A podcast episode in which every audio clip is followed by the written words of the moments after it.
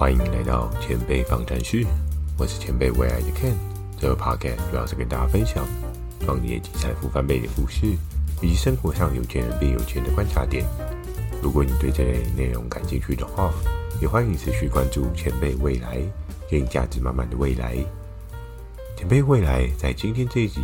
要来跟大家聊到的是：经济风暴逼近，今年你的饭碗还能够保住吗？这五个建议。将会攸关你的未来哦。但在近期有看到一则新闻哦，而这则新闻确实让人十分的讶异，就是在国外的一个科技公司，它突然的宣布了裁员哦。这一次的裁员计划呢，总共有一百七十人被炒。而这件事情最有趣的事情是，对应的申请的主管呢，诶，他收到了这一个 fire 的资讯，而他的下一句话却说出了。我才刚买房呢，诶，我们可以透过这一个新闻去做一些不一样的思考跟反思哦。现在的状况呢，我们知道世界的景气，有一些人觉得会越来越好，有些人觉得在今年之后很有可能会降息，有些人会觉得，诶，通膨还没有正式的压下，还不会降息。不管是否降息或升息，我们都可以持续的关注未来的经济动态。很有可能事情没有我们想象中的这么的简单哦。而回到刚刚所讲到的这则新闻呢，我们可以看到的是，这一个对应的知名外商的主管，哎，他既然遭遇到了这样的事情，当他在购物之后呢，却遭遇了这样的问题，那在他的人生规划当中，这件事情是对的吗？在他的这样的状况，他前行的动力会不会有什么样的风险呢？我们可以透过今天的几点的建议。重新来检视一下我们自己自身有没有跟这个主管相同性的问题哦。那首先我们要来思考的是，在很多人对于自己的工作都会有一个预想的稳定性。怎么说？虽然在现在我们可以看到各式各样的社会新闻，会讲到说，诶，某某科技业裁员啊，又或者是某某的餐厅收掉啊，又或者是某一些知名的老店收摊呢，我们可以知道是可能有一些。知名的港点，或者是知名的一些对应的餐点，台式、中式、西式，还是各式各样各国的料理，好像也有一些嗯听过的百年老店，全部也都收摊了。包括看我自己前阵觉得生意很好的一家早餐店，哎，不对啊，他的生意一直都很好，评价、夸体也都在水准之上。可是有一次经过呢，却发现他也收摊了，这到底是怎么样的问题呢？而在现在，如果假设你今天并非是一个创业家，你今天只是一个一般的上班族，我相信许多人的思考跟想法，第一点都是会在：因为我今天找到我这份工作就是一个稳定的工作。那当然，你今天可能会是在一些知名品牌的企业，所以你对应的稳定性会比较高。但是呢，你今天如果是在一些可能并非是品牌型，甚至一些中小企业的公司里面，你就会开始担心：哎，我会不会有这样的问题？但是我们可以从刚刚的对应的新闻里面可以看到，哇，知名的外商公司也有这样的问题。或许有一些人会归咎说：哎，外商他们在人事的精简的方面啊，都是迅雷不及掩耳的。那如果我今天不是外商，或许就可以逃过一劫。但事实真的是如此吗？可以看我自己在近期的一些对应的新闻内容当中，有看到，哎，不管是外商还是在地的台商，都有对应的状况。所以这件事情并不是你今天国内外企业是住国内还是国外而有所改变，而是今天在你的企业体在这个新的环境上面，它是否真的有竞争力？所以，那这一位主管他遇到了这样的问题，你觉得他后续该怎么走呢？我相信，光是看到所谓的他才刚买房这件事情，就足够压力山大了。我们可以试想，假设你今天买一间房子，你扛着对应的房贷，我们所知道的现在房贷，你再怎么低，应该至少也要有个两到三万块吧。不管你今天买是郊区还是非郊区，蛋白还是蛋黄。我相信这个水准差不多都是在两万到三万之间，是一个最低的门槛哦。那当然，你今天买一个更贵的房子，你的门槛就会更高。可是，在这个过程当中呢，我们就可以思考到的是，当下这位主管他买入了这间房，就是他有意识到他今天在这个对应的工作领域是一个相对稳定的，所以他也觉得他的收入会是一个稳定向上成长，甚至不会有断炊的问题。但是呢，他的人生却闹出了这场闹，却出现了这场闹剧哦。怎么会在他人生最巅峰的时候发生这件事情？所以我们在我们生活的未来想象当中啊，我们过往都会觉得在对应的公司行号里面，我们是一个稳定性成长的存在。但是我们却没有设想到的是，假设今天这间公司它有任何的危机发生的时候，诶，很有可能你所领到的是一包遣散费。那遣散费之后，你的人生该怎么样做？这件事情就是一件非常可怕的事情哦。所以我们可以透过接下来的五个建议啊，我们去做一些对应的规划布局哦。首先，第一件事情就是财务储备的重要性哦。在我们的生活当中，尤其是在这个变化多端的社会当中，我们可以知道的是，你没有办法掌握你今天在这个社会上面所占的领域是否。Always 都保持了一个优势的态度，不管是你今天是一个创业者，还是你今天是一个一般上班族。上班族你可能会因为公司的领导阶层他们的一些对应的决策，就导致你到最后可能不在这间公司。但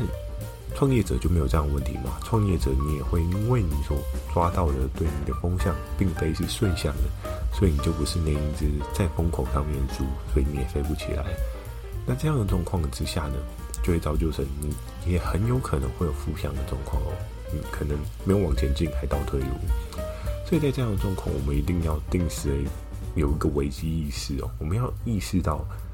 哪一天会不会突然你隔一天没有一个对你的工作，又或者是哪一天你的创业会不会突然没有成长的动力，它开始变得越来越没有办法赚钱呢？这件事情都是很有可能发生哦。有时候一件事情的逆转啊，就是一个很瞬间性的。尤其在现在科技如此发达的时代，在之前有很多的人有跳出来跟大家讨论到未来 AI 的状况，或许影响到大多数的人哦。但是在现在可能科技还没有到十分发达，大家应用上还没有非常顺畅的时候，你还没有非常有感觉。但是呢，当这件事情真的已经到了一个相对成熟的状况，哇，我相信那时候的。状况就是完全不一样哦，所以你一定要意识到的是，不管是你的工作还是你的创业，它都会有一定的风险性，它理论上都不会是一个长线往上走的状况。当然，如果你自己的技能跟你对应的条件有往上走的话，这件事情是有可能的。但是呢，我们还是要替自己多买一份保险，我们要多一个 Plan B，去让自己呢有一个对应的财务的储备哦。那在之前有跟大家分享到，你今天如果财务的储备呢，要能够做什么样规划会比较好？一最基础的，你的紧急预备金啊，最好是能够让活至少一年到两年以上哦。那你要怎么样去抓这对应的紧急预备金呢？你就可以从你每个月的生活开销跟你的基础开销去做一些抓取哦。像是刚刚我们所看到的这一个对应的被 fire 的主管，他的状况呢就是非常可怕。为什么呢？因为他去提升了一个新的负债，就是他买了一间房子。当然，有一些人可能会反驳说，他今天买一间房子，诶，他是一个投资啊，他并不算负债。如果他今天可以变现，可以转卖、转手，就可以赚很多很多钱。这件事情当然无可厚非，是一件正确的事情。可是，当你今天如果没有对你资金去支撑住这个杠杆啊，你的杠杆一垮台，所谓的杠杆并非只是。向上的杠杆，它也有可能是向下的杠杆。我们在台湾的房地产市场，你所知道的是，当你今天房贷缴不出来，你就会面临法拍的危险哦。那被法拍的状况呢？你的实际的资金还真的有如此的多吗？你会不会法拍之后，诶，因为拍的对应的价格而造成对应的这个财务上面的减损呢？我相信这件事情是很有可能会发生的。当你今天的经济实力，不够支撑起这样子的杠杆的时候，其实财务储备就是一件非常非常重要的事情哦。所以，不管你在什么样顺遂的过程当中呢，你都要有一个危机意识去储存，你可以至少活过两年的对应的基本的紧急储备金哦。因为人到越老的时候，状况会越来越多。先不管你的状况会不会越多，你周遭的人的状况会不会越来越多，你家里可能会有老小。可能会有长辈，可能会有一些小朋友，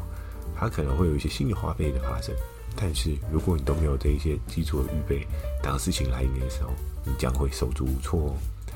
那接下来下一个建议呢，就是在对应的分散，就是在对应的投资当中，我们要做一个对应的分散哦。怎么说呢？像我们可以回归到刚刚新闻当中的这个主管哦，想必他买的这间房，我们不，我们没有办法推敲说他是否还有其他投资，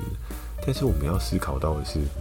他今天买这间房，他有这样的反应呢？有很大的可能性是在于，他已经预入了他很大部分的资金去购买这间房子，所以他会感到非常的头痛哦。可是如果我们换个角度去想，假设这个人他所买的房子，像现在台湾的房贷来讲的话，大部分可以贷八成嘛，但如果他只有贷两成呢，那是不是他的实际上面的开销就没有这么的可怕？那当然，他前面肯定也储存了足够的资金去做这个房地产购买。相对来讲的话，他在这一方面的投资呢，就比较不会依赖在房地产的投资上面去做一些获利哦。他可以用一些对应的风险分散，甚至呢，他可以将这一些资金呢去投入其他的投资工具，包含股票、债券这些东西，都是可以朝这些方向去做一些迈进的。所以。在这样的事情发生之前啊，我们也要去思考的是，我们是否有不一样的产业类别去帮助我们分散投资哦。不管你今天要投资的是个人技能成长，还是说你今天要投资的是除了房地产以外其他的股市、债券这些对应的投资标的，我们在面对这样子的风暴的时候啊，我们就要尽可能的让我们手上的资金有一个比较安全的避风港。因为在这安全避风港的状况之下，就像是狡兔有三窟哦。你今天多了一个窟呢，就是多一份安全；多了一个窟，你的风险指数就是会下降一些。所以在这个时候，我们也要去储存足够的未来备案，去帮助我们有一些不一样的现金流。千万你的现金流不要只有主业而已哦，最好还是要有其他的被动收入，包含呢投资的一些标的，又或者是你还有其他的银看来源。那相信在生活的过程当中，你会活得比较没有压力一点。那接下来啊，要来跟大家讲到的是，诶，除此之外，我还可以做什么呢？我们还可以做的是职业技能提升哦。在现在时代，其实当你如果愿意多花一些时间去学一些新的技术，你都是可以跳过对应的技能阶层。怎么说呢？在现在的 AI 的世界当中啊。当然，有些人可能对 AI 的使用上面还并不是非常的了解哦。这一块的探索摸索期啊，跟模糊地带还非常非常的大。我相信很多人在 AI 那时候刚出来的时候，很多人都非常非常认真的想要去学习，说我可以用 AI 来替我自己的生活当中改变什么，赚到什么，可以再做一些什么。但是啊，当这个热潮一过，然后当整个当整个的世界的话题围绕在别的议题上面，比如说像是前些阵子大家可能在讨论选举，又或者是前些阵子可能大家在讨论一些对应其他的议题，诶，我们就很难再去 focus 到 AI 这一块市场对我们的生活会有什么样的改变。所以在这样的状况之下，我们可以意识到，当初一头热想要学 AI 的人突然少了很多。为什么？因为大家觉得有更多其他更重要的事情。所以在这样的状况之下呢？当你还有意识到 AI 可以改变未来生活，诶，那你的职业技能提升啊，这件事情就可以去做一些学习哦。你可以透过一些不一样的工具技能获得，去帮助你的时间效率再度放大。举个例子，假设你今天是一个行政人员，你需要做很多很多琐碎的知识，甚至有各式各样的资讯做一些分析，做一些对应的归纳。那你是不是可以运用 AI 的方式，然后帮快速学习 Excel 的各式各样的函数，让你变成是一个函数大师？你直接套用函数就可以把这一些零碎的东西化整为零，很快速的处理完。那是否在你的工作的过程当中，你可以用别人十分之一的时间完成你一整天的工作？这件事情非常非常重要哦。当别人需要花八个小时，你只需要花一个小时。你就可以处理完，